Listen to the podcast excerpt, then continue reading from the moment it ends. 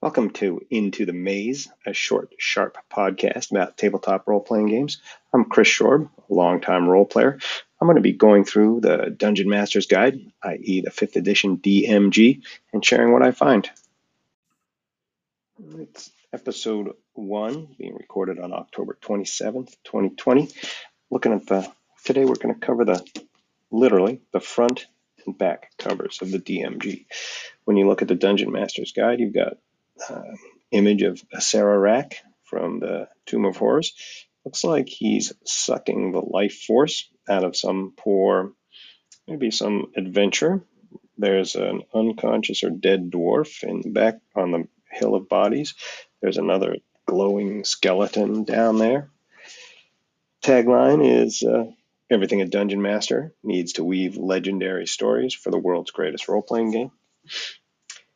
On the back, we've got continuation of that image. Looks like there's another dead dwarf and a couple other undead things with glowing eyes. It's overall pretty evocative image. I don't know if Acererak is supposed to represent the dungeon master, but that's uh, something to consider. And then the text on the back, I won't read it all, but it says entertain and inspire your players. And uh, talks about inspiration, guidance, spark your imagination, create worlds of adventure. Inside, you'll find world building advice, tips and tricks, create memorable dungeons and adventures, optional game rules, hundreds of magic items, and many other tools to be a great dungeon master. Then there's the last uh, thing here where uh, if you're ready for even more, you can expand your adventures with the fifth edition Player's Handbook and Monster Manual.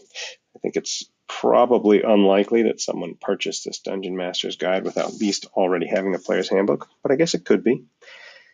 Then at the bottom, got the D&D DungeonsandDragons.com website, and then you got the barcode there and suggested retail $49.95. That's pretty. That's US, of course. Canada, it's 58 bucks and uh, printed in the USA, which is pretty awesome.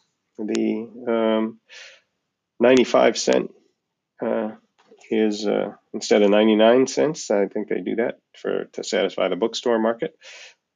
Books that are priced at 99 cents that have an end price of 99 cents are typically remainder books, and uh, Dungeon Master's Guide is in no way a remainder. So, what I take away from this is there's a lot of focus on getting you as a dungeon master fired up to create new things and to weave stories that are going to uh, excite and inspire your players. And I'm looking forward to digging in. I'm really going to be interested in the world building advice, the optional rules, which that's the main reason I'm doing this whole project is so that I can get my head around these optional rules and in the future apply those at my table. And then um, I'll be going through the tables of the magic items, seeing if I can pull some out, maybe find some that I hadn't really thought about before, and then uh, looking at some of the other, other many other tools to help me be a great dungeon master. I'm looking forward to it. I uh, I've got some ideas for some segments, but we'll see if I actually hit these segments or not as I go through. Um, but this is a this is a place to start. Thanks. Thanks for listening to Into the Maze. I don't have any of my social media or website or an email address set up, but you can always send me a voicemail through the Anchor app on your phone or if you're actually logged in on the web.